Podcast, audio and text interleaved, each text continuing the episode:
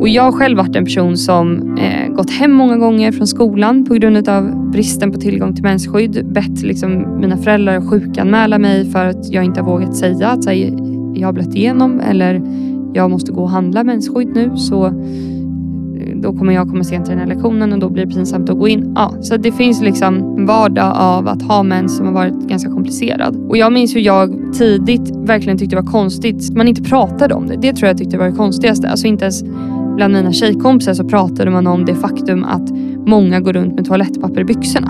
Så här, jättekonstigt. Och sen när man blev äldre och man började prata om massa andra sex och relationer och hit och dit. Alltså jag så, vi har ändå varit väldigt frispråkiga med varandra. Så var det som att det pratade man inte om för att så gjorde man. Alltså det var en lösning. Fast för mig har det inte alls varit en lösning. Det är bara ett provisoriskt sätt att hantera ett problem på. Men ingen har ifrågasatt det här. Jag tror så många kan känna igen sig i det som Lisar pratar om här. Också att de flesta håller med om att det är helt galet egentligen att det inte ifrågasatts. Fri tillgång till mensskydd borde egentligen vara en självklarhet. Det här är ett avsnitt om hur Lisa och hennes medgrundare till hennes företag använde den frustrationen och skapade en produkt som kan bidra till att lösa problemet. Inte bara att ge tillgång till fritt mensskydd utan också att normalisera samtalet om mens. Det här är ett avsnitt som inger hopp. Inte bara om allt jag redan pratat om nu utan också om en yngre generation. Men avsnittet handlar såklart inte bara om mens utan också om att vara en ung kvinnlig entreprenör och vilka utmaningar det kan komma med. Om att lära känna sig själv och på så sätt också kunna hantera det. Ja, det är ett matnyttigt avsnitt med andra ord. Och innan vi drar igång det, ja, då ska jag såklart precis som vanligt tacka min fantastiska sponsor Excitec. Som genom att fortsätta sponsra podden gör att vi kan till exempel normalisera samtal om mens. Så tusen tack för det Excitec. Men nu, kära lyssnare, precis som vanligt, rätta till lurarna och dra upp volymen. För här kommer ett avsnitt med Lisa Eriksson.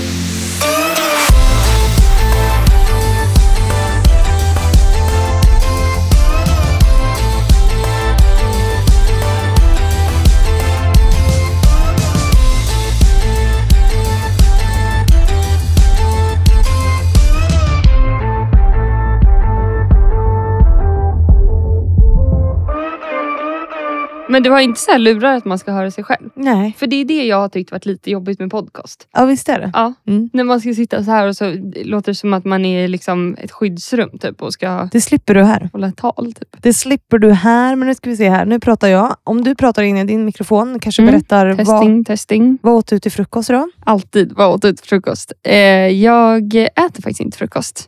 Jag gör faktiskt aldrig det. Eh, förutom på helgerna ibland när jag vaknar sent. Men jag är aldrig hungrig på morgonen. Så ingenting. Jag äter faktiskt inte heller frukost, men jag dricker kaffe däremot. Ja men det gör jag med. Mm, det är det första jag gör när jag, snaus på det. när, när jag vaknar på morgonen så, så går jag upp. Det första jag gör att sätta på kaffebryggan. Mm, det är samma här. Och så dricker jag lite kaffe framför Nyhetsmorgon. Men vad åt du till lunch då? En sallad med bulgur och räkor som jag gjorde igår kväll. Jag gör aldrig sallad själv. Nej. Det känns som en sån grej man bara köper till lunch. Liksom. Men så hade jag så mycket salladsrester kvar igår så tänkte jag, tycker så jäkla tråkigt att slänga mat. Så Ja. bara kastade jag ihop någonting. Liksom. Ja. Ja, det blev helt okej. Lagar du mycket mat eller är du? Aldrig. Nej. Eh, jag lagar aldrig mat utan det gör min kära sambo. Ah, Men jag gör mycket annat. Eh, men det är ju för att jag oftast kanske inte är hemma i middagstid på kvällarna och eh, kommer ihåg att planera och tänka och sådär. Vad gör du då? då? Jobbar eller? Ja, Mm. oftast. Och det blir mycket sena kvällar fortfarande och då, eh, ja, då rycker han in. Mm. Så är livet Det med, som entreprenör. Mm. Att man Ja. jobbar eh, Oregelbundet. ja, oregelbundet och mycket kväll. För du gör ju fortfarande, men ni är ganska många nu. Du berättade innan ni är sju stycken på företaget. Mm. Ja, alltså jag försöker numera tänka på att inte jobba helger. Det Mm. har liksom blivit lite så här, äh, ja, för att ändå sätta någon typ av ramverk. För det är så himla lätt att liksom, ja, det blir svårt till slut att skilja på när man jobbar och när man Mm. är privat. Liksom. Mm. Så nu har jag verkligen så här, mitt mantra för i år att verkligen så här, inte kolla mejlen på helgerna utan bara vara och vara i det privata. Mm. Men ja, det blir ju väldigt lätt att man eh, jobbar väldigt mycket. Liksom. Så man får ju sätta begränsningar på sig själv. Mm. Också så här, ibland när man inte reflekterar över det, som jag har tänkt på, så kan jag ibland läsa mejlen typ på en helg. Man sitter på en restaurang eller man är ute och käkar eller tar en öl med, med min sambo eller vad som helst. Mm. Liksom. Och så läser jag mejlen och då kan jag ibland, alltså det drar ju så mycket intryck. Mm.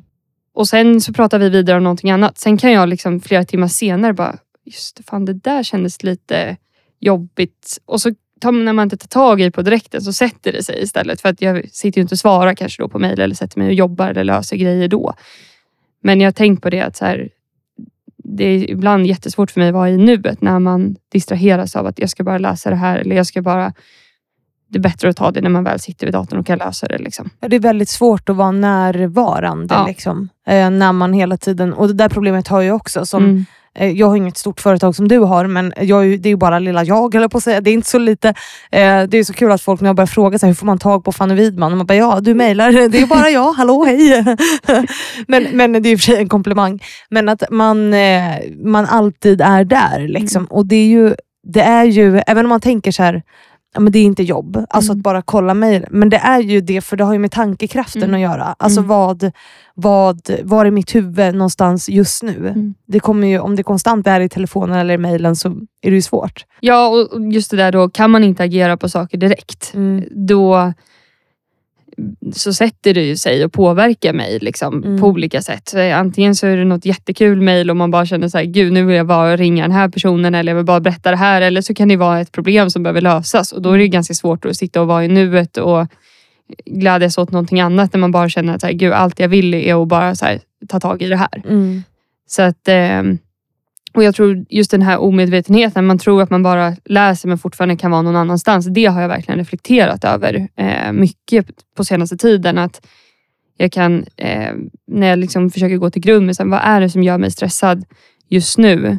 Då kan det vara ett mejl som jag läste för fem timmar sedan. Mm. Bara det att jag inte är tillgänglig just nu, men jag läste ändå det här förbaskade mejlet. Mm. Fast jag sitter och är privat i ett samtal med min kompis just nu. Alltså förstår du, det blir så här...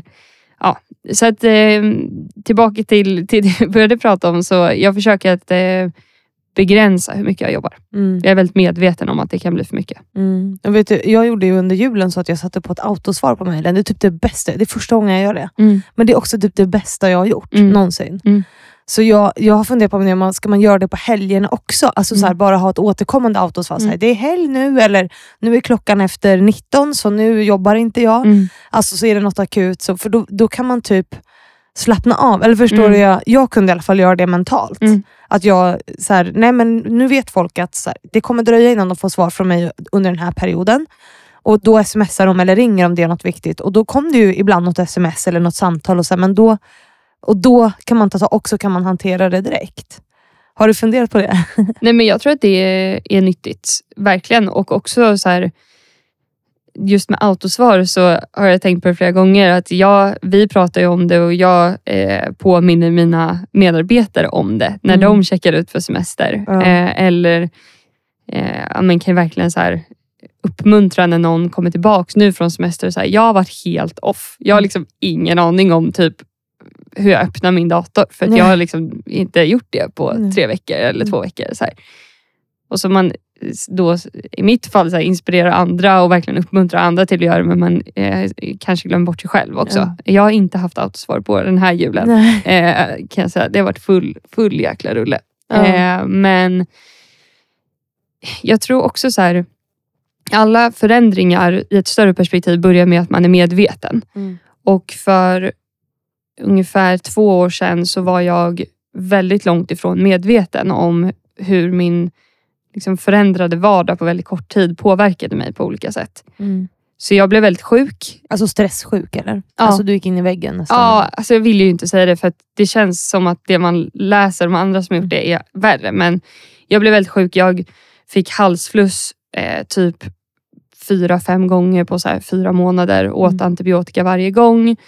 Jobbade däremellan. Mm. Och det, alltså antibiotika blev ju liksom eh, lite trollmedicin. För man blev ju också frisk på tre dagar. Men Mm. sen blev jag ju sjuk efter fyra dagar och så var det så av och på. Tills att eh, någon läkare bara, men alltså dina halsmandlar kommer inte bli friska, vi behöver operera och sådär. Mm. Så då var jag ju också långtidssjukskriven i tre eller fyra månader, en hel höst. Det är ganska mycket perspektiv i liksom vår värld och eh, då eh, blev jag verkligen medveten om att som annars är en väldigt frisk människa, liksom, Mm. inga problem, har alltid varit väldigt frisk. Jag är så här, förkyld någon gång per år, men inte Mm. mer än så. Att min kropp nog verkligen försökte att säga ifrån att så här, du behöver verkligen vila och Mm. eh, lära dig att stänga av. Och ja, Det hade pågått så lång tid, man bara kör på fast jag, min kropp hade också varnat de här gångerna innan. Så som jag tolkar i alla fall, att så här, du är sjuk. Och så blev det så här symboliskt för mig att när min röst inte funkade till slut och jag- hade opererat så jag inte kunde prata på en månad så fanns det liksom inget annat val än att vila till slut. Det blev så här, ja, nu kan du inte prata i telefon, nu kan du inte ha möten. Mm. Och där och då så... Det var liksom första gången som jag landade i att oj gud vad min vardag har förändrats från att jag var 18 år gammal och gick Mm. i skolan och Mm. mitt största problem var, jag vet inte, och hur jag skulle äta till middag. Typ. Ja, Så det var det ju säkert inte då, men ja. Det, men det var så det kändes Ja. i efterhand. Att det var det som var världsbilden. Men kan du lära dig känna igen de signalerna nu då? Ja, eller? Mm. verkligen. Nej, men just det här som jag var inne på med medvetenheten kring Mm. det. Att här, känna när det blir när det varit en, en väldigt intensiv period. Mm. Och jag upplever att jag har mycket bättre men självreflektion också i så här, hur min kropp ger mig olika signaler. Från att, så här, ja, men, eh, att kanske glömma grejer mer frekvent. Jag vet att när, jag så här, när vardagliga grejer, eller så här, man, man lyssnar mer inåt och man känner att så här, men, va? Var, varför kommer jag inte ihåg det här? Det är jättekonstigt. Okej, Mm. har- och så börjar man titta tillbaka. Och så, Mm. ja, så att ja, jag tar nog kanske signalen också mm, på ett annorlunda sätt än vad jag gjorde då och trodde jag var odödlig. Liksom. Det är ju lätt att tro det. Ja, och där skulle jag också vilja lägga in att bilden av vem som är en entreprenör eh, verkligen tror jag påverkar många. Mm. Gud ja. Alltså det är ju, den bilden är ju livsfarlig, Mm. eh, som sprids väldigt mycket. Sen är det Mm. ju så att det, det är sällan de som är lata som går in i väggen. Det är oftast de som är driftiga och så vidare. Men jag tycker också att det finns en jätteproblematisk bild av entreprenörskap och liksom hur det är att vara entreprenör. Mm. Eh, som är just det här att man ska jobba hela tiden. Mm. Jag vet inte om vi har samma bild. Jo, men att så här, man går upp på nog. morgonen och så, bara, ah, och så sitter man framför datorn. Helst går, börjar man med mindfulness klockan fem på morgonen, Mm. så går man ut och springer och sen Mm. jobbar man som en idiot. Eh, och jag, i och för sig, jag jobbar också mycket, men jag tror att jag har det mycket bättre än någon som är anställd. Och Jag vill typ vara egen för att jag vill kunna ha det så. Jag vill kunna jobba mellan 8 och 1, 2 och sen behöver inte jag Mm. gör, alltså, göra mer. Mm. Jag tror det är också en viktig bild att sprida, eller hur känner du? Eh, Jag håller verkligen med, för det är just det där jag också har liksom tycker det är jätte, ja men som du säger, problematiskt att bilden av en framgångsrik entreprenör är så snedvriden och Mm. att vi liksom i populärkultur, media, ja, i många sammanhang lyfter upp liksom, eh, redan väldigt framgångsrika entreprenörer som har lyckats. Medan Mm. alla de här som jobbar på, inklusive jag själv, då, liksom kanske ibland i det dolda, de glöms lite bort. Mm. Och eh, Det är inte de som, det är inte deras vardag som liksom är så spännande. Och det är den väl inte för att det är inte så, i alla fall inte mitt liv, så himla glammigt och flashigt. Liksom. Och, eh, ja, det är svårt hur man ska liksom vara kopplat till den bilden. Jag var precis som dig och tänkte att så här, ja, då ska jag jobba dygnet runt och man ska göra det här och också så här hur man ska vara som ledare. Du ska vara si och du ska vara så. Och jag vet att jag i början så här, kunde tycka att det var skönt att se om jag följde någon entreprenör på sociala medier. Så här, Gud vad skönt att den här personen sitter på en bar och tar ett glas vin eller gör någonting annat än att jobba. Då kan jag också göra det. Alltså Mm. Det blev nästan som att så här, Mm. ja, den här jämförelsen hela tiden också ständigt bland liksom andra entreprenörer har också tyckt varit ganska så här påfrestande eller jobbig. Mm. Och Det är ju påverkat av den världen vi lever i, som Mm. ju är ett problem. Mm. Som liksom ständigt visar vad, alltså hur kan vi bli lite bättre, eh, hur kan vi tjäna mer pengar, hur kan vi, och att det är det som är Mm. förknippat med det. Det här superglamorösa, alltså så här, Mm. och det är ju jätteproblematiskt, för Mm. det är det som gör att människor bränner ut sig Mm. och att man aldrig liksom är nöjd Ja. på något sätt. Eh, det är supertragiskt. Mm. Så hur förhåller du dig till det? Alltså försöker du att ändra det och förhålla dig till det? Ja, alltså först och främst så, så här, igen, medvetenheten kopplat till Mm. vem är jag, vad vill jag och hur vill jag leva mitt liv? Och sen att man så här, okej det här är det här, så lever vissa sitt liv, det här kanske är en norm, det här är ett ideal. Att Mm. bli medveten om sin, e sin egna roll någonstans och vad man själv vill tror jag är väldigt Mm. viktigt. Och i det så har jag hittat att jag drömmer inte om kanske det fancy-livet och framför allt så är det viktigt för mig att inte drömma om en lycka i framtiden. Nej. Och det är ju kanske lättare sagt än gjort. Mm. För att en dröm kanske ja, oftast ligger längre fram. Mm. Men att försöka att njuta, uppskatta och vara tacksam över saker som sker här och nu. Och också ibland stanna upp och titta bakåt. För det är ju det där, alltså den här jakten och ständiga liksom, kapplöpningen som inte är bra Nej. ur så många olika perspektiv. Vad är det som gör dig lycklig nu då? Vad är det som gör att du stannar upp och bara, åh nu är jag lycklig? Ja, men det skulle jag säga i grund och botten är en tacksamhet över massa olika saker. Rent liksom karriärsmässigt och jobbmässigt så är jag väldigt tacksam bara att få leda den förändringen som vi gör och Mm. att få jobba med en fråga som liksom på ett personligt plan är väldigt viktig för mig. Jag kan inte se mig själv jobba med någonting som inte jag liksom drivs av på samma sätt. Utan så här, den betydelsefullheten i vardagen är jag Mm. otroligt tacksam över. Sen är jag liksom väldigt, väldigt lycklig över min och min sambos relation med vår hund och det liksom, ja, få förunnat liksom mysiga eh, vardagen som vi har ihop. Det gör mig superlycklig också. Mm. Och Vi ska ju prata mer om vad du gör. Vi har inte ens presenterat eh, dig än och vi har redan pratat i en kvart. Och Det är det här som är så kul. Att eh, vad åt du till frukost eller i ditt fall vad åt du till lunch Ja. kan landa i sådana här samtal. Det är väldigt eh, roligt. Det är faktiskt, folk tror att jag ställer den frågan framförallt för att testa ljudet, vilket det också är. Men, Ja. men att det faktiskt är en ingång till så mycket. För att vad vi äter eller hur vi lever våra liv på något märkligt sätt också definierar ganska ofta. Är inte det galet? Jo men verkligen. Alltså, också det här med så här, äter inte frukost, jaha gör inte du heller det? Och så bara Mm. det ena leder in till det andra och sen är man, ja. Ja, det, och vi ska prata mer om ditt företag. Eh, men, men en sak som jag tyckte du sa var viktig här, som jag vill liksom fånga upp, eh, det är det här som du sa, att jobba med något som är betydelsefullt för dig. Mm. Alltså att du, och, och det är väl så eh, det är för, för mig också, men nu, nu ska vi inte prata om mig, men jag bara drar hela tiden paralleller. Att liksom när, när man gör det så kan man ju också jobba hårdare. Eh, Men alltså, livet blir ju också mycket roligare när man hittar någon form av mening med det man gör. Och det säger ju forskning, att så här, meningsfullhet är det som gör människor lyckliga. Eh, så, men liksom hur, vad, hur tänker du att man hittar det som är meningsfullt för en då? För det är inte heller lätt för alla att göra det. Alltså i jobbvardagen, det är ju det är så lätt att sitta och säga så här, men jobba med det som är meningsfullt för Ja. dig. Man bara, okej fast jag måste också mata mina barn. ja Alltså, så ja, ja, ja. Nej, men jag skulle börja med att säga att det är, en, det är ju, precis som du säger, det är inte lätt för att det är en ganska stor fråga. Och jag tror att det handlar om vem man är som person. Mm. Och varför den här frågan är komplex är för att väldigt många människor kanske inte vet det. Nej. man vet inte man är inte helt enkelt så värderingsgrundad tror jag. Man vet inte så här, vad gör mig glad, vad gör mig arg, vad känns inte okej för mig, vad är, känns okej för mig ur massa olika perspektiv. Mm. Vad, vad vill jag se mer av, vad vill jag se mindre av, vad är viktigt och så vidare. Mm. Och när man liksom gräver i de värderingarna i sig själv som jag tror alla har, men få, eller få, men långt ifrån alla är kanske intresserade av att göra det. Mm. Då tror jag att man också hittar vad som är viktigt för en själv. Mm. Och det kan ju vara liksom, ja, massa olika saker, högt och lågt. Och kan man då hitta ett jobb som har, har med någonting av det man tycker är viktigt att göra så är ju det ja, en ynnest att få jobba med det. Liksom. Och det behöver inte alltid vara...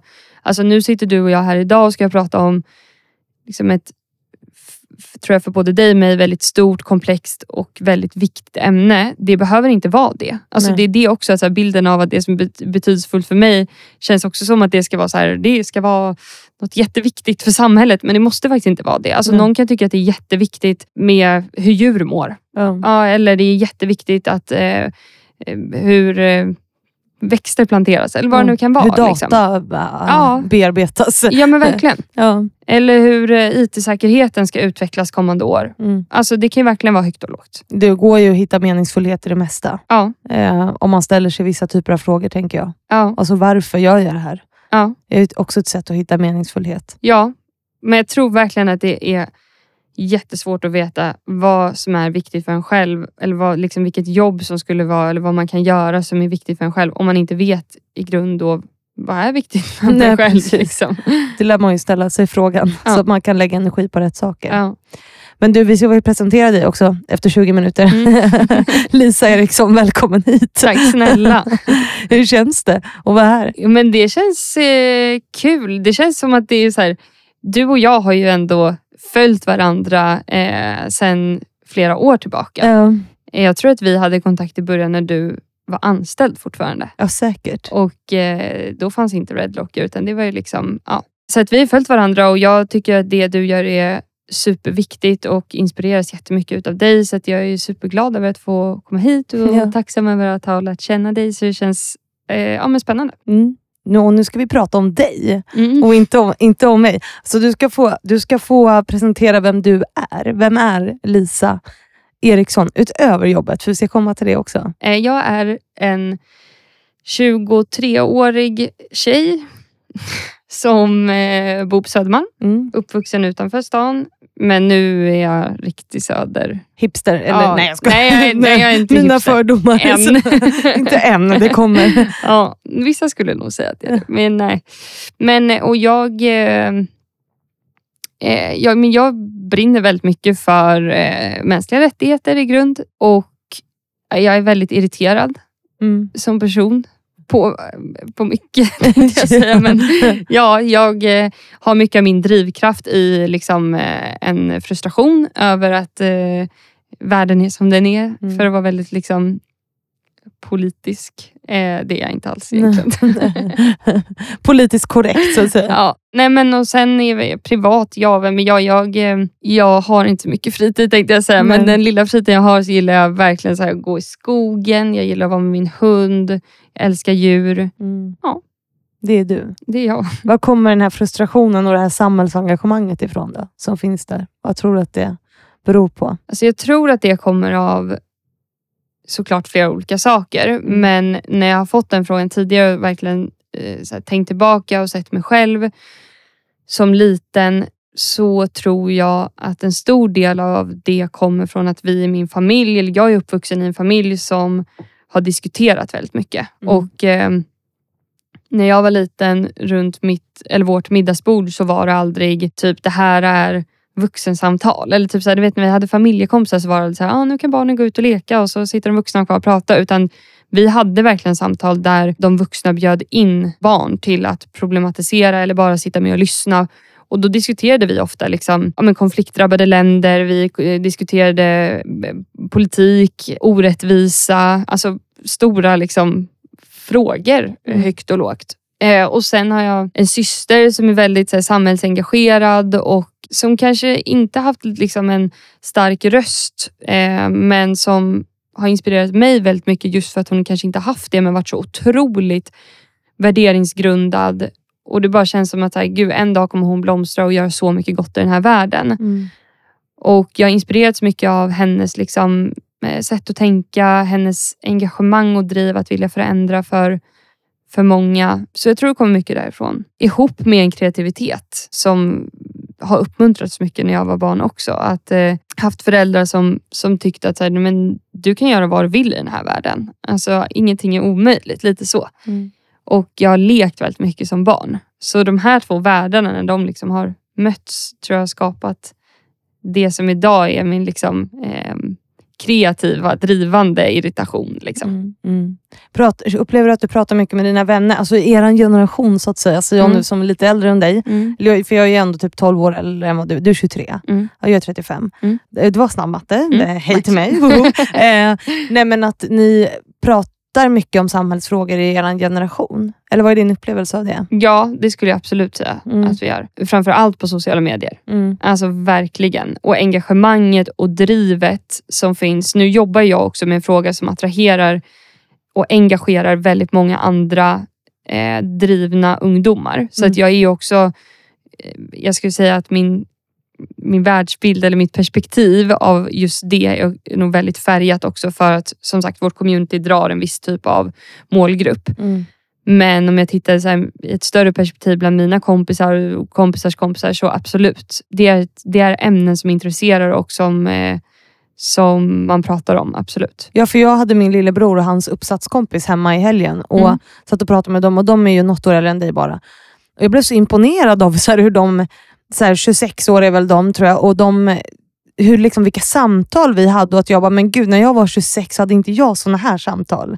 Det känns också Mm. som en generationsfråga, vilket ger mig hopp Mm. eh, på något sätt. Att, att eh, det liksom har kommit in i er värld på något sätt. Det kan, där kanske vi har sociala medier att tacka för det. Ja, det tror jag absolut. Mm. Alltså att man blir mer medveten om också hur omvärlden ser ut och tillgängligheten till information och sådär. Absolut. Mm.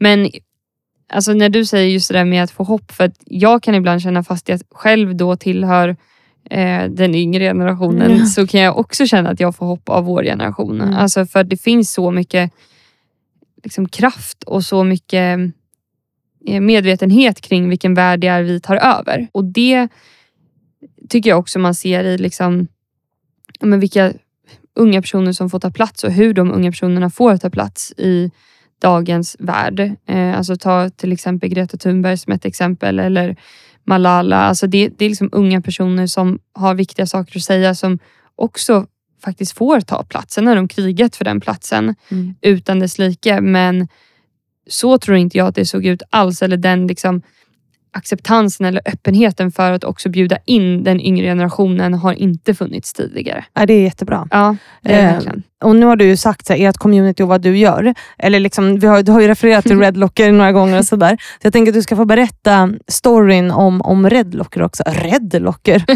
nu blev det så här, vad, vad kom jag... Men Redlocker som Ja. det heter. Ja. Berätta, vad, vad är det? Berätta, hur började det? Mm, alltså vi, nu ska vi försöka göra det någonågunda kort och du får väl avbryta mig om du du, får tycker göra att det är det långrandigt. så långt du vill. Jag och min medgrundare Klara träffades för ungefär, ja, nu är det väl en fem sex år sedan i en tillvalskurs sista året på gymnasiet. Mm. Och Vi kände inte varandra sedan tidigare. Vi blev ihopparad i, ja, men hon läste natur, jag läste ekonomi, hamnade i samma klass. Och så du vet när man ska para in sig i grupper och man är liksom 18 år gammal. Ah, Ja, då är det ju panik. Liksom. Och vem känner jag i det här rummet? Mm. Och så kände jag Klara ingen. Så då sa eh, vår lärare att men ni två kan väl vara med varandra. Mm. Vi bara, eh, okej. Ja. Ja. Vad fan händer nu? Ja, typ så. Vem är du? Men ja, så började vi snacka och eh, jag hade haft idén då till Redlocker eh, sen, sen långt tillbaka. I takt med att jag och Klara lärde känna varandra så, så briefade jag henne om då ett problem som jag har tänkt på länge. Ja. Och Det är att inte ha tillgång till fria mensskydd. Mm. Ett problem som liksom berör väldigt många såklart, alla som har mens. Och eh, ett problem som eh, finns på alla olika platser i vardagen i samhället. Skolan, arbetsplatsen, biografen, restaurangen, gymmet, you name it. Och Jag har själv varit en person som eh, gått hem många gånger från skolan på grund av bristen på tillgång till mensskydd. Bett liksom, mina föräldrar sjukanmäla mig för att jag inte har vågat säga att här, jag har blött igenom eller jag måste gå och handla mensskydd nu. Så eh, då kommer jag komma sent till den här lektionen och då blir det pinsamt att gå in. Ja, Ja. Så det finns liksom en vardag av att ha mens som har varit ganska komplicerad. Och Jag minns hur jag liksom tidigt verkligen tyckte det var konstigt att man inte pratade om det. Det tror jag tyckte var det konstigaste. Alltså inte ens bland mina tjejkompisar så pratade man om det faktum att många går runt med toalettpapper i byxorna. Mm. Så här, jättekonstigt. Och sen när man blev äldre och man började prata om massa andra sex och relationer och hit och dit. Alltså jag så, vi har ändå varit väldigt frispråkiga med varandra. Så var det som att det pratade man inte om för att så gjorde man. Alltså det var en lösning. Mm. Fast för mig har det inte alls varit en lösning. Det är bara så här provisoriskt sätt att hantera ett problem på. Mm. Men ingen har ifrågasatt det här. Och ehm, ja, Så det, det ville jag vara med och förändra och fick med mig då eh, fantastiska Klara i, i det här projektet. Och eh, Det började som ett skolprojekt eh, där vi väldigt förutsättningslöst liksom lekte fram en, en röd dispenser som, eh, som tillhandahåller gratis mensskydd. Och det följdes av att vi fortsatte att driva Redlocker efter skolan för att vi fick ett sånt himla gehör. Mm. Framför allt bland personer som också ville se det här på sin skola eller arbetsplats. Ja. Startade du något community då eller där ni pratade om det? Eller hur du pratar om ett community där du... Ja, alltså precis. Alltså, I början så handlade det väldigt mycket om att bara börja jobba med den här beteendeförändringen som vi förstår idag att vi någonstans har liksom implementerat. Mycket mer än att prata om produktens Mm. funktionalitet eller Mm. mensskydd i sig. Eh, för där och då så du- ska vi väl tillägga då att det var nästan ingen skola och nästan ingen arbetsplats som erbjöd det här tidigare. Och gjorde man det så kanske det var tillsammans med liksom torrschampo och munskölj på så fina kontor eller Mm. hotell. Och det har jag också så tänkt på, vad sänder det för signaler? Att ställa sex tamponger tillsammans med en munskölj. Liksom. Ja. Alltså, så här, en konstig jämförelse av två väldigt olika behov. Mm. Eh, Men så då när vi började leka fram det här redan som skolprojekt, då drogs det ju väldigt många personer till sig, eller till oss då, som också var frustrerade och irriterade och Mm. väldigt engagerade i att säga, gud det här är en bra idé. Jag vill hjälpa till att eh, sprida det här. Mm. Så ganska så snabbt så byggde vi ett starkt community av både unga och vuxna. Både kvinnor och män, men såklart kanske mest kvinnor Mm. som ville se det här på sin dotters skola eller på sin egen skola, på sin arbetsplats. Mm. Och eh, ja, men Det blev ganska snabbt att, en påtaglig kraft i att det var en, en produkt och en idé som kom rätt i tiden, brukar jag få höra. Men jag brukar säga att jag var väldigt många år för sent. Ja. Jag hade nog önskat att det här fanns när jag gick i skolan. Då hade jag inte jobbat med det här idag heller, Nej. ska tilläggas. Men det är någonstans när man tänker på det så himla himla konstigt att man inte har agerat i den här frågan tidigare. Mm. Men om vi inte bara pratar om produkten och, och pratar om som du berättar, och det här är också en fråga från min sponsor Excitec. Alltså vad är det för typ av beteendeförändring som behöver komma till, tänker du? För att det ska bli skillnad? Tänker du just i frågan alltså kopplat till tillgängligheten för mensskydd? Eller, äh, Kring mens, tänker jag, ja, i stort. ja, som är ett ämne som är så, så stigmatiserat att, att prata om. Alltså så här, ja, att det eh, är så, så här, ett- att det ska på, på något sätt vara hemligt. Mm. Alltså så här, jag har mens. Alltså Mm. jag gjorde ju det, eh, det var på vårt förra kontor, eh, där det var någon som frågade hur mår du? Det var en man som frågade mig, hur mår du? Nej, jag har mens, sa jag. Och så stod det sju eh, andra män där i kostym. Som, och alla blev så här jättenervösa och tyckte det var jättejobbigt att jag bara, nej men jag mår inte så jättebra för jag har mens. ja. Det var obekvämt. Nej, men det, för det blir jobb och det är helt sjukt för att 50% av befolkningen har mens. Mm. Alltså det Mm. är min... eh, Eller lever nära någon som har det. Mm. Eller eh, har en dotter som har det. Alltså, Eller har en mamma som har haft det. Alltså, Mm. Det är det som är liksom... Nej, men jag tror att förändringen ligger mycket i eh, att vi måste börja prata om det. Mm. Och där har ju då till exempel att tillgängliggöra mensskydd blir en, ett, liksom, ett första steg i att också börja prata om det. Mm. För att vi lyfter upp det i både det offentliga rummet på många platser liksom där man, ja, många människor i olika samhällsklasser, kön, kultur, bla bla bla Mm. möts och träffas. Mm. Men också eh, att det gör någonting med, med ämnet och oss människor när det blir lika naturligt som att se en toalettpappersrulle eller en tvål i ett badrum. Ja. Då kanske vi om några år inte kommer sitta här och säga att vi behöver börja prata mer om mens. För då är det så här, ja, vi behöver börja prata mer om toalettpapper. Liksom. Ja, Nej. nej. det är helt... Prata om att folk bajsar eller vadå? Ja men typ. Alltså, Så att ehm, det finns två delar i det. Vi behöver börja prata om det mer i olika typer av sammanhang och vi behöver börja tillgängliggöra och liksom normalisera att mensskydden är en del av en eh, hygienisk toalettmiljö. Liksom. Mm. Att man ska ha mensskydd. Ja. Ja. Men det var där ni började, ni tog fram en produkt Mm. helt enkelt. Mm. Som ni liksom, vad gjorde ni sen? ja, vad gjorde vi sen? Nu får du ju utveckla Ja, men- resan här. Ja, men vi gick ju till teknikklassen på vår skola och eh, som var väldigt ojämställd i sig. Det var liksom bara män eller ja, killar eller pojkar i den klassen och vi kom dit och liksom ställde, ställde oss och höll fram en tampong. och sa, Vem kan bygga en automat för fria mensskydd?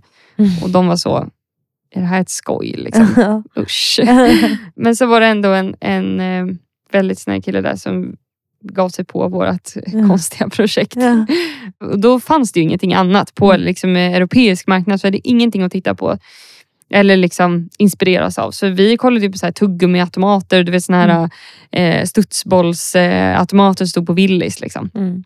Så här ska den se ut.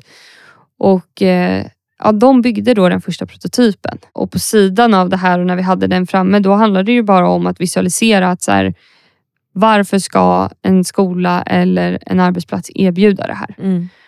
och bedriva det här eh, väldigt stora förändringsarbetet framåt. Och Mm. vi, på den tiden var vi ju ensam aktör. Det fanns ju ingen annan. Det var väldigt mycket motstånd. Vad var det för motstånd? Alltså vad, vad mötte ni för motstånd? Vi mötte högt uppsatta chefer som tyckte att vi var ordagrant radikala feminister. Mm. Många rektorer och eh, andra som tyckte att vi var så här, ja, men, jobbiga ungdomar. Ni ska Mm. ha allting gratis numera och ni Mm. sitter bara i telefonen. Mm. Och eh, Motstånd i form av att eh, ska vi erbjuda mensskydd så ska vi ha kondomer också. Alltså, Men den har man ju ja, hört. ja. Och, och det är också ett helt orimligt argument tycker Ja. jag. Alltså jag menar, sex oftast väljer man ju att ha. Alltså, så här, Kanske inte på arbetsplatsen. nej, och inte på arbetsplatsen heller. Nej. Eh, förhoppningsvis. Exakt. Men alltså det är ändå så här, men så här, vi kan ju inte välja om vi vill ha mens eller inte. Jo, jag kan ju välja med mina p-piller att hoppa över mensen. No, whatever. Mm. Alltså liksom, det är ju ändå Mm. något som är påtvingat oss kvinnor. Ah, förlåt, jag blir upprörd. ja. Ja. Nej, men så det, eh, det var mycket, mycket motstånd. Och eh, Och hur mycket motstånd har ni mött? Nu kommer vi ska komma tillbaka till det, Mm. men, men hur mycket har ni mött så för att ni är två unga tjejer också?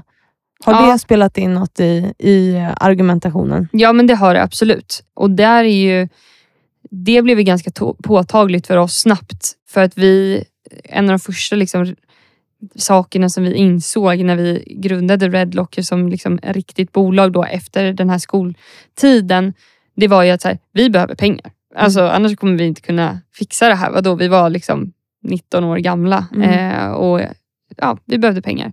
Och då när vi skulle gå ut och söka pengar så var det ju det var alltid samma typer av sammanhang. Det Mm. var de här, ja, men normet av, normen av vem som är en entreprenör. Det var Mm. ofta liksom män i ett visst åldersspann som också hade en viss typ av techprodukt. Mm. Och där stod vi med våra liksom, produktbolag. Och eh, Vi har fått så mycket eh, motstånd i form av att jag kommer ihåg den första, en av de första männen då som vi pitchade Red Locker för som var så här, han trodde på riktigt att vi hade glömt det viktigaste i vår produkt. Han bara, vart är betalningsfunktionen på produkten då?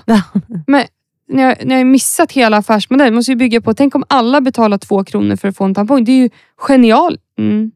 Okej, Ja. tack, tack och hej. Alltså, då Ja. hade ju han inte fattat vad, vi, vad visionen var i grund. Liksom. Ja. Där visionen är att det ska vara gratis för användaren då, och att vi tycker då att arbetsgivaren eller skolverksamheten eller kommunen ska betala för precis som de betalar för toalettpapper eller tvål. Då. Mm. Så både den typen av, liksom, av motstånd till idén men också att så här, man var ganska utlämnad och ganska ensam som kvinna i många typer av sammanhang. Och blev inte tagen på samma typ av allvar heller. Alltså många gånger var det så här, jaha, har ni produktbolag? Alltså, de finns inte längre, det är bara techbolag. Mm.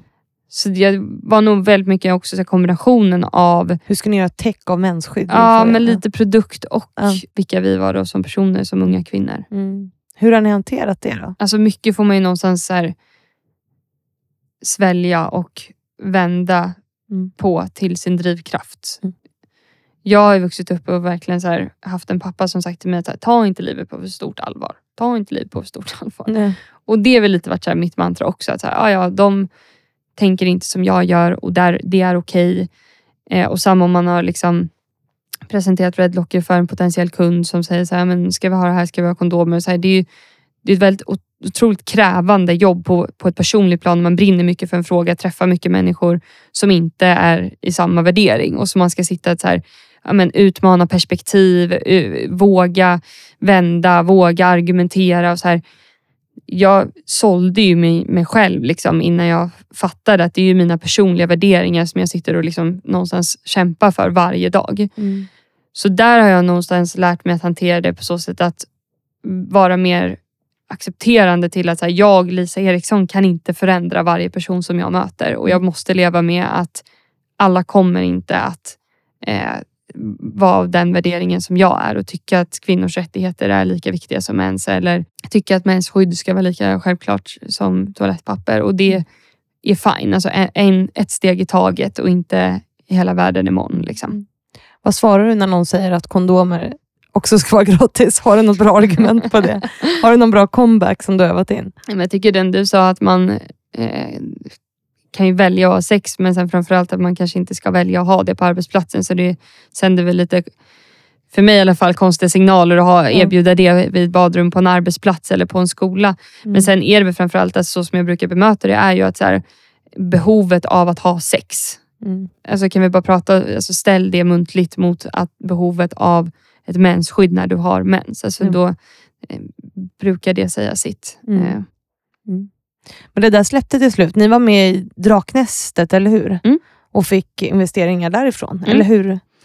Ja, hösten 2021 tror jag det var, så var vi med i SVTs Draknästet Mm. och eh, är ju fortfarande det bolaget, det enda bolaget som har fått in alla fem drakar. Ja. Ändå en liten sån merit. Ja.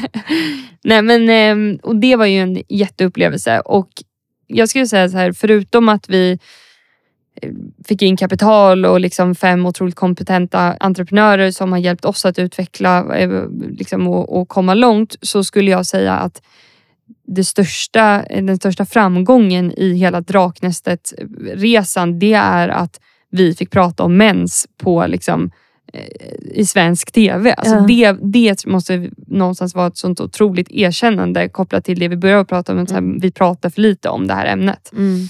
Och det tycker jag att vi någonstans fick tillbaka kort därefter också. Alltså responsen efter att vi hade varit med i Draknästet var otrolig. Mm. Och det var verkligen som att många personer bara, Åh, äntligen någon som bara sätter ord på, och som också kanske precis som jag beskrev i början, så här, tagit för givet att man ska gå till närmsta 7-Eleven för att köpa en tampong. Mm. Eller så tagit för givet att ja, men, ja, nu får jag lämna det här mötet, men man tänker inte så mycket på det. Liksom. Mm. Och där tror jag många säger, men gud vad ojämställt Mm. det egentligen är. Fast jag inte har reflekterat över det. Men nu när du sa det så, så här, jag är ju så på- påverkad av det här själv. Mm. Liksom, att det var många som kände att det var skönt att vi också satt det här ämnet på tapeten. Liksom. Mm. Så eh, ja, det var ett jätteframsteg för mensfrågan i Mm. Sverige och som faktiskt i grund bottnar i liksom en ren jämställdhetsfråga. Det är ju någonstans att eh, ha samma liksom, förutsättningar att kunna verka på olika platser oavsett om det är på ett gym eller på en restaurang. Att, så här, Du ska inte behöva lämna den här platsen bara för att du har mens. Nu. Men och sen har det gått uppåt därifrån, Ja. eller hur? Berätta. Ja men det har hänt supermycket och efter Draknästet då, som sagt när vi fått det här liksom erkännandet så upplever jag att det skedde någonting i den här beteendeförändringen som Mm. vi verkligen har drivit. Och eh, den ena inspirerade den andra. Ja. Det blev verkligen en sån kedjeeffekt att så här, ja, men kan de så kan vi. Mm.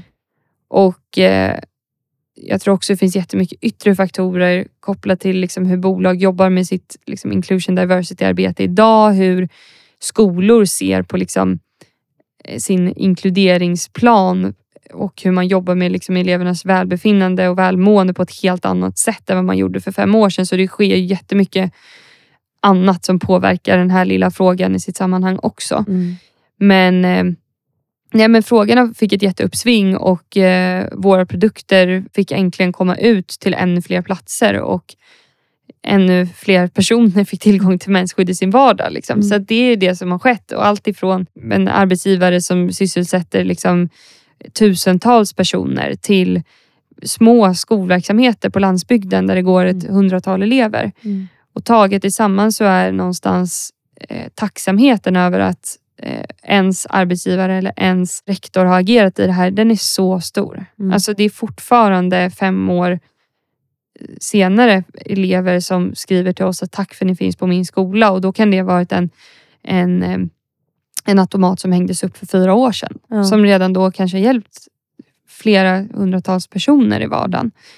Och det är verkligen en vardagsgrej. Eh, och jag hoppas att mina barn inte ska liksom, känna tacksamhet för att det finns mensskydd på toan. Jag tycker att det är liksom, men någon behövde göra det och den här den här liksom rörelsen har behövts den har behövts Mm. för att det kommer förhoppningsvis se väldigt, väldigt annorlunda ut på många olika sätt kopplat till liksom, eh, jämställdheten framöver. Hur många apparater har ni ute nu? Eller automater? Det har inte jag en exakt uppdaterad siffra på, men i Sverige skulle jag säga att vi har en, eh, vad kan det vara, 4-5 tusen automater i alla Mm. fall. Men sen jobbar vi med många andra produkter idag och andra typer av tjänster mot Mm.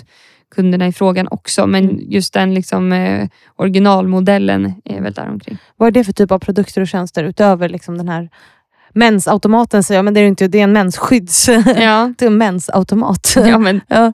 jag har hört allt. Ja, okej, ja. Det är allt från mackapär till låda till box. Och, ja.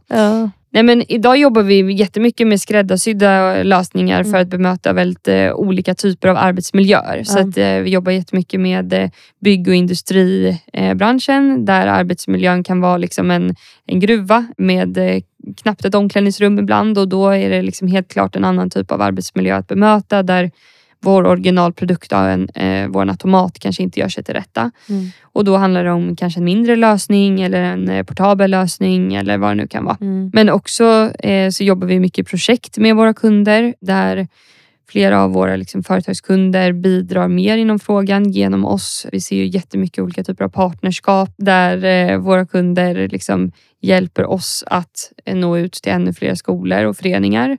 Där eh, de ekonomiska förutsättningarna kan vara ett hinder att inte kunna erbjuda fria mensskydd. Jättemycket företagskunder som, som jobbar i projekt där man vill kanske implementera liksom en beteendeförändring kopplad till sitt jämställdhetsarbete internt, inte bara i mensfrågan, men vill ta hjälp av oss att prata i de här frågorna. Man eh, vill ta hjälp av oss att eh, förändra eh, en kultur. Mm. Så att, ja, väldigt högt och lågt. Det är, alltså det är jätteintressant att liksom gå från UF till det. Liksom, att det blir en riktig business. För ni, du sa sju, innan vi startade inspelningen så sa du att ni är sju anställda idag. Mm.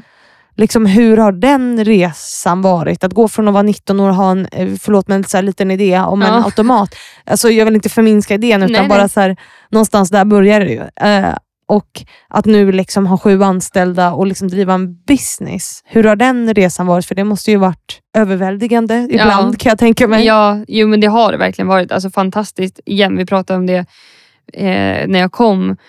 Att det här medvetenheten kring hur ens arbetsvardag eller bara Mm. vardag överlag har förändrats på väldigt kort tid Mm. har ju varit så himla viktig för att det har förändrats väldigt mycket på massa Mm. olika sätt. Och att ibland då kunna stanna upp och känna tacksamhet för att så här, det, ena förtar det andra. Men man ska säga att så här, vi flyttar ju barriärer hela tiden för vad vi själva och andra tror är möjligt. Från att Mm. ingen hade det här på sin skola för fem år sedan till att vi idag jobbar med nästan 75 procent av Sveriges gymnasieskolor. Det är ett otroligt, eh, en otrolig förändring som har skett på jättekort tid. Mm. Och det kommer ju med massa eh, ansvar framför allt. Eh, som jag skulle säga präglar en stor del av mitt, min vardag. Både internt som, som VD och ledare och, och chef. Men också eh, externt som ledare över en rörelse där det finns förväntningar på eh, hur Redlock ska växa och vad vi ska göra och vart vi ska finnas. Och, Mm.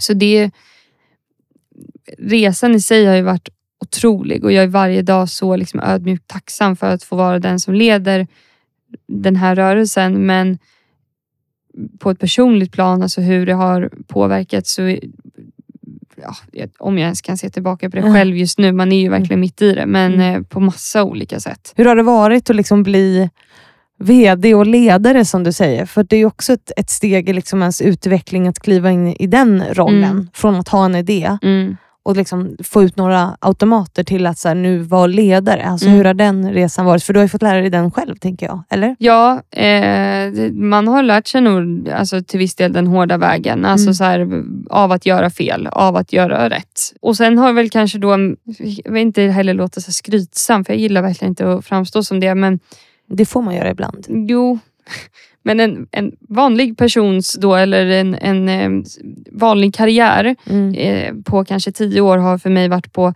två, tre år. För Mm. även om Redlocker har funnits som namn i fem år så har vi inte haft den verksamheten som, som vi har idag under fem år. Men, så att det har ju varit liksom ledarskapsutbildningar där jag har suttit med eh, personer som oftast är kanske 30 år äldre än mig. Ja. Och eh, Man har behövt lära sig i ett sjukt snabbt tempo. Och eh, ja, alltså Vardagen som VD och ledare, ja, den eh, kommer med sitt ansvar. Om Ja. man säger så. Och Det inkluderar ett ansvar att också vara eh, utbildad och förstå sin roll som Ja. ledare. Och Det har jag gett mig fasiken på att göra för jag vill verkligen vara eh, bra där. Mm. Så jag försöker utvecklas ständigt och eh, hitta mig som ledare. Det tror jag är viktigt. Att inte läsa för mycket på LinkedIn hur alla andra gör eller vad andra säger hur man ska göra eller hur man ska vara. Eller hit och dit. Utan man ska hitta sitt egna ledarskap med bra tips och råd och guidelines. Liksom. Vem är du som ledare då, tror du? Eller du, du verkar som att du vet det. Ja, men jag tror Eller att, du hittar kanske din roll successivt. Jag tror att andra skulle beskriva mig som Alltså för det första så är jag ledare ur två perspektiv. Över en liksom, offentlig person, över en rörelse som Red Locker bedriver och som har fått väldigt mycket uppmärksamhet. Men jag är också ledare internt över liksom ett, ett team som jobbar med rörelsen. Mm. Och det är väldigt olika roller. Mm. Eh, men jag skulle säga att jag överlag är väldigt, eh, jag är nog ganska rak och tydlig som person. Och sen är otroligt liksom, ödmjuk för att alla är väldigt olika. Det har präglat mig väldigt mycket av att vi har jobbat med eh, olika personer i olika åldrar, olika erfarenheter. Så här, man jobbar med unga personer framförallt tror jag man lär sig det där mer. För de ställer också den förväntningen tillbaka på något sätt. Mm. Ja, så, och sen är jag ganska liksom, eh, noggrann av mig i olika delar. Och Det jag kan tänka mig är, är viktigt också i den här typen av organisation. Det är att skapa ett engagemang och ett driv Mm. hos, i och med att ni är liksom en organisation som på något sätt jobbar med någon typ av förändring. Mm. Eh, även om det säkert på kundtjänst kanske är så att man svarar på frågor om automaten, vilken knapp ska jag trycka på? Alltså nu förenklar jag det, men, Mm. men att det gäller ju också att som ledare då förmedla det. Mm. För, så att man får det här, för jag tror att det krävs en sån typ av organisation, den Mm. typen av engagemang från alla. Mm. Hur gör du det? Ja, men, bra fråga. Eh, Ja. Men ja, Jag ställer bara bra frågor. Ja men verkligen. Men först så håller jag med om att ja, och det spelar nog faktiskt inte så stor roll om du säljer en, eh, en eh, träningsapp eller ett par eh, golfskor eller en mensskyddsautomat. Jättekonstiga exempel men det var det jag tänkte på. ja. Eh, Men det är nog, ehm, så är det ju att man har ett ansvar att implementera liksom ett eh, ehm, men det, en, det handlar ju om att här, ett, ett företag bär ju på värderingar. Mm. Och de värderingarna kommer ju 99,9% av grundarnas värderingar. Mm. Och jag har låtit mina värderingar och Klaras värderingar som hon har dragit in få prägla våran kultur och Mm. våran arbetsmiljö. Så den känns nog väldigt genuin. Och oavsett hos oss, oavsett om man jobbar då på kundtjänst, eh, sälj, ekonomi, HR, marknad eller vad man nu har för roll så skulle jag vilja påstå att alla hos oss har det gemensamt att man, eh, man vill vara med och förändra. Man vill också gå hem efter jobbet och känna att man har gjort något viktigt och man har bidragit med någonting. Som vi pratade om tidigare, att få ha en betydelsefull vardag och att känna att, ja, men att man är med och påverkar. tror jag är viktigt. Så att, och alla har verkligen det här drivet av att vi gör grejer tillsammans också. Mm. Det är någonting som lite kännetecknar Redlocker tillsammans. Och det är både internt och externt, liksom med kund, med kollega, att vi samarbetar. För vi vet också att det är eh, fortfarande för väldigt många en ny produkt och en ny fråga som man kanske inte alls har tänkt på. För oss, vår färgade vardag, så tänker man att men, nu har alla det här i Sverige. Men så möter man en arbetsplats som kanske inte alls har hört om det här eller inte Mm. alls eh, visste att vi fanns för fem år sedan. Och det, då får man ju liksom mötas där. Man Mm. kan inte heller ha förväntning om att alla som kommer nu, de har agerat fem år för sent. Liksom. Även om det är många som faktiskt säger det. Att så här, Gud, det här borde vi ha gjort för länge sedan. Och, Ja. Herregud, varför har ni inte kontaktat oss tidigare? Eller varför har inte jag sett er tidigare? Så att, Man bara, för att Ja. vi är, liksom, har varit två personer och nu är vi sju och för Typ. sig. Men så att det är inte så att alla sitter och säljer. Det är svårt att ta över världen när man är, Mm. när man är så pass få. Mm. Men du, du blev ju också utsedd till, nu, har vi, nu är vi inne på ledarskap och den Mm. sista punkten vi ska beröra, be, beröra, beröra, det är att du ju blev utsedd till eh, en av eh, Sveriges unga ledare inför framtiden av tidningen Chef, eller hur? Mm. Eh, och jag tänker så här, varför tänker du att det är en viktig utmärkelse som du har fått? Nu bara hoppade jag här, men jag Ja. tänkte att det hängde ihop med ledarskap. Ja men sätt. verkligen. Men i det, alltså först och främst, är det, så här, det är en otrolig utmärkelse. Mm. Alltså det kommer igen det här med ett visst typ av ansvar, känner jag. Och det, det, i den rollen så är det ju, skulle jag säga, framförallt kanske det externa ledarskapet över att ha drivit igenom en förändring Mm. som uppmärksammas. Mm. Och eh, där känner jag verkligen ett ansvar mot den yngre generationen och många ungdomar som ja, men, eh, engagerar sig på olika sätt tillsammans med Redlocker. Och det är verkligen otroligt hur många som skriver till oss. Eller, eh, alltså jag har liksom suttit i möten med eh, liksom fulla elevkårer och eh, ledningsstaber på skolor Mm. där liksom vi egentligen på pappret så är ju vi en liksom städ eller hygienleverantör. Men vi Ja. sitter med en hel elevkår som sitter mot sin ledningsstab och bara vi ska ha det här, vi vill ha det här, ni måste lyssna på elevernas rättigheter. Och så sitter man där och bara yes! Alltså, ja. så det kommer verkligen med ett jätteansvar. Så, men jag, jag, jag blev bara väldigt alltså, glad och tacksam över utmärkelsen och att så här, den, hela konceptet som, som chef och eh, Raoul Wallenbergs Academy har skapat tyckte jag också var värdefullt för att det är ju någonstans här också hur unga får ta plats igen. Alltså Mm. unga som gör viktiga saker för samhället Mm. och hur det flyttar normen kring vem som är en ledare, chef eller entreprenör. Mm. Eh, och det känns viktigt. ja, det är viktigt. Och att det inte alltid är de som får uppmärksamhet som får det på något sätt. Mm. Som driver förändring i det där lilla. För det Ja. tycker jag är otroligt viktigt. Mm. Att vi visar ofta på samma förebilder. Mm. Alltså, det är samma personer som får uppmärksamhet, samma personer. Mm. Att jag tänker att det är superviktigt. Mm. Eh, och för en yngre generation att se att så här, det går också att bli en ledare Mm. utan att du är någons chef. Förstår du vad jag menar? Alltså, alla de här listorna är oftast någon som är ja, men ledare över 100 pers. Och man bara, ja men där är inte jag. Alltså, Nej. så här, eller du, var inte då heller va? Nej, nej men exakt. Och eh, Precis som du säger, att liksom det, det i sin tur vidgar perspektivet och tror jag är med och liksom bryter normen eller idealet. Alltså I min värld när jag var liten tror jag att jag tänkte att en chef det är en pappa som är 50 år. Alltså Ja. för att vara helt liksom, Ja. transparent. Så typ så här, för, en, ja, för, för en yngre generation så tror jag det är sjukt viktigt. Men också faktiskt den äldre generationen. Att eh, så här, man inser nog att man behöver vidga sitt eget perspektiv och göra plats för den yngre generationen eh, i olika sammanhang i sin vardag. För Mm. att så här, här kommer vi med världens hejdundrande kraft på massa olika sätt. Mm. Jag blir ju inspirerad av alla som stod på den listan och känner ju mig stolt över liksom, inte bara det jag själv har åstadkommit inom vår fråga utan så vad alla gör. Jag kan ju bli liksom men nästan så här, få rysningar av typ Elias Fjällanders, alltså Mm. hans engagemang och driv tycker jag också är så här wow. Mm. Alltså det berör mig. Mm. Människors liksom lika rättigheter och värde. Det känner jag är verkligen en fråga som, eh, ja, men som berör mig och som är viktig. Och då när en person som driver det arbetet får ta plats så blir det också ett erkännande. Liksom. Mm.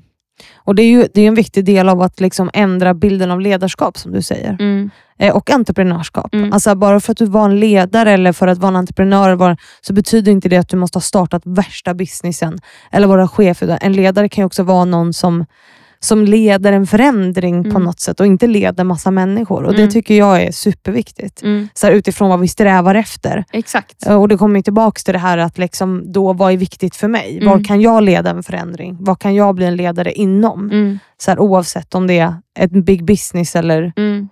förändra världen. Alltså jag vet inte. Nej men verkligen. Och, och Det känns som att mycket av det vi har pratat om idag så här, går ihop med varandra. För att Mm. Det blir också så här, vad drivs jag av? Vad tycker jag är viktigt? Mm. I, i, I min vardag så skapar vi förändring. Men jag, vi förstod också tidigt att jobba eh, 8 till 5 med att förändra världen, det måste avlöna sig på något Ja. sätt. För annars måste jag ha ett annat jobb och då Mm. till slut så kommer det göra att jag inte kan Mm. jobba med den här frågan. Och Det där är så himla intressant. Jag tänker på en, eh, en man som kom fram till mig och Klara för många år sedan som tyckte att han kände oss, fast det gjorde han inte. Men han kom fram och sa så här på riktigt, liksom, ah, eh, fin idé, men ni vet väl att ni måste tjäna pengar också? Ja. Och jag blev så här chockad. Bara, Va? Va? Ja. För vem? Eller Ja. är du den att säga det? Eller, och vad vet du ens om det? Och Mm. Det är igen där, vad är viktigt? Mm. Ja, det är klart att vi förstår att om vi vill jobba med det här på heltid behöver vi tjäna pengar. Men va? Alltså det blev så här Hon skulle jätte, bara förklara det för dig. ja, så här jättemärklig grej. Ehm, och ja, men där eh, får man nog utgå från vad som är viktigt för en själv. Liksom. Ja, ibland måste man ju produktifiera förändring. Alltså, i, en, I den världen vi lever i Mm. så kan ju en, en, en mensskyddsautomat i ansiktet på någon som inte fattar eh, ju vara väldigt effektivt. Mm.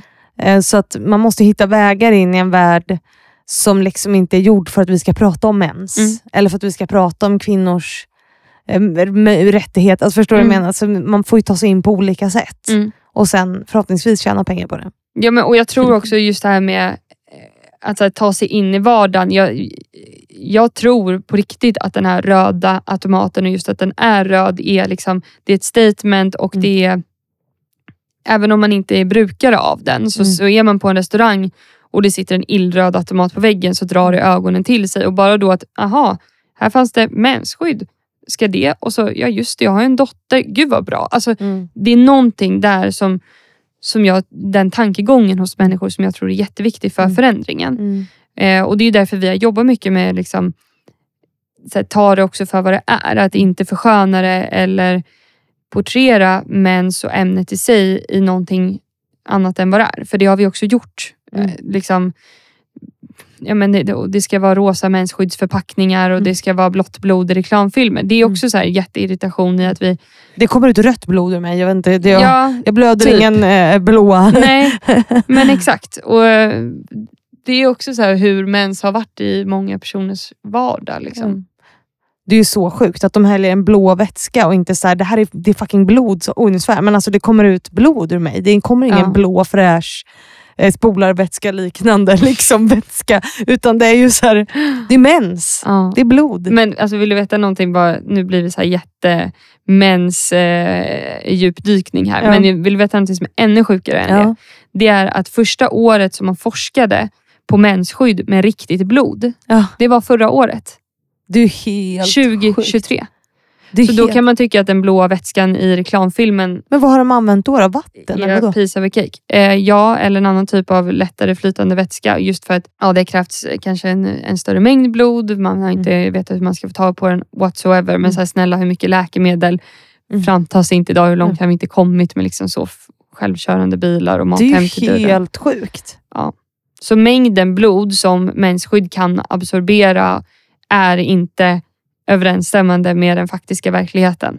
För att eh, man har inte forskat på riktigt blod och mensblod är tjockare med flytningar och annat. Liksom. Åh herregud. Så, så ja, och någonstans får det mig också ifrågasätta så många andra grejer som så här, varför blev man tillsagd att äta p-piller när man var 12 år gammal för att Mm. man hade jobbat med sin, sin mensvärk? Mm. Eller som typ jag har frågat flera gånger när man har, så här, man har fått någon ny p-pillersort utskriven. Mm. Så bara, "Ah, men du kan ta det här fabrikatet, det är samma tillverkare.